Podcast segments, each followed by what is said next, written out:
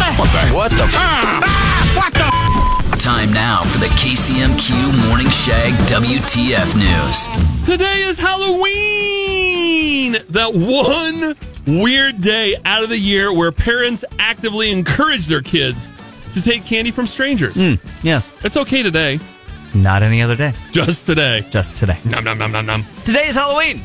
You can always tell which house is giving out the full size candy bars because it has the line.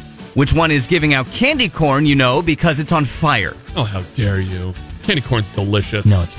And finally, today is Halloween! And Reese's peanut butter cups are always the top selling Halloween candy. We're selling Reese's feces. God. Thanks for listening to the best of the KCMQ Morning Shag podcast. oh my god, are you crazy? Hear more from Shags and Trevor weekday mornings on Classic Rock 96.7, KCMQ, and KCMQ.com.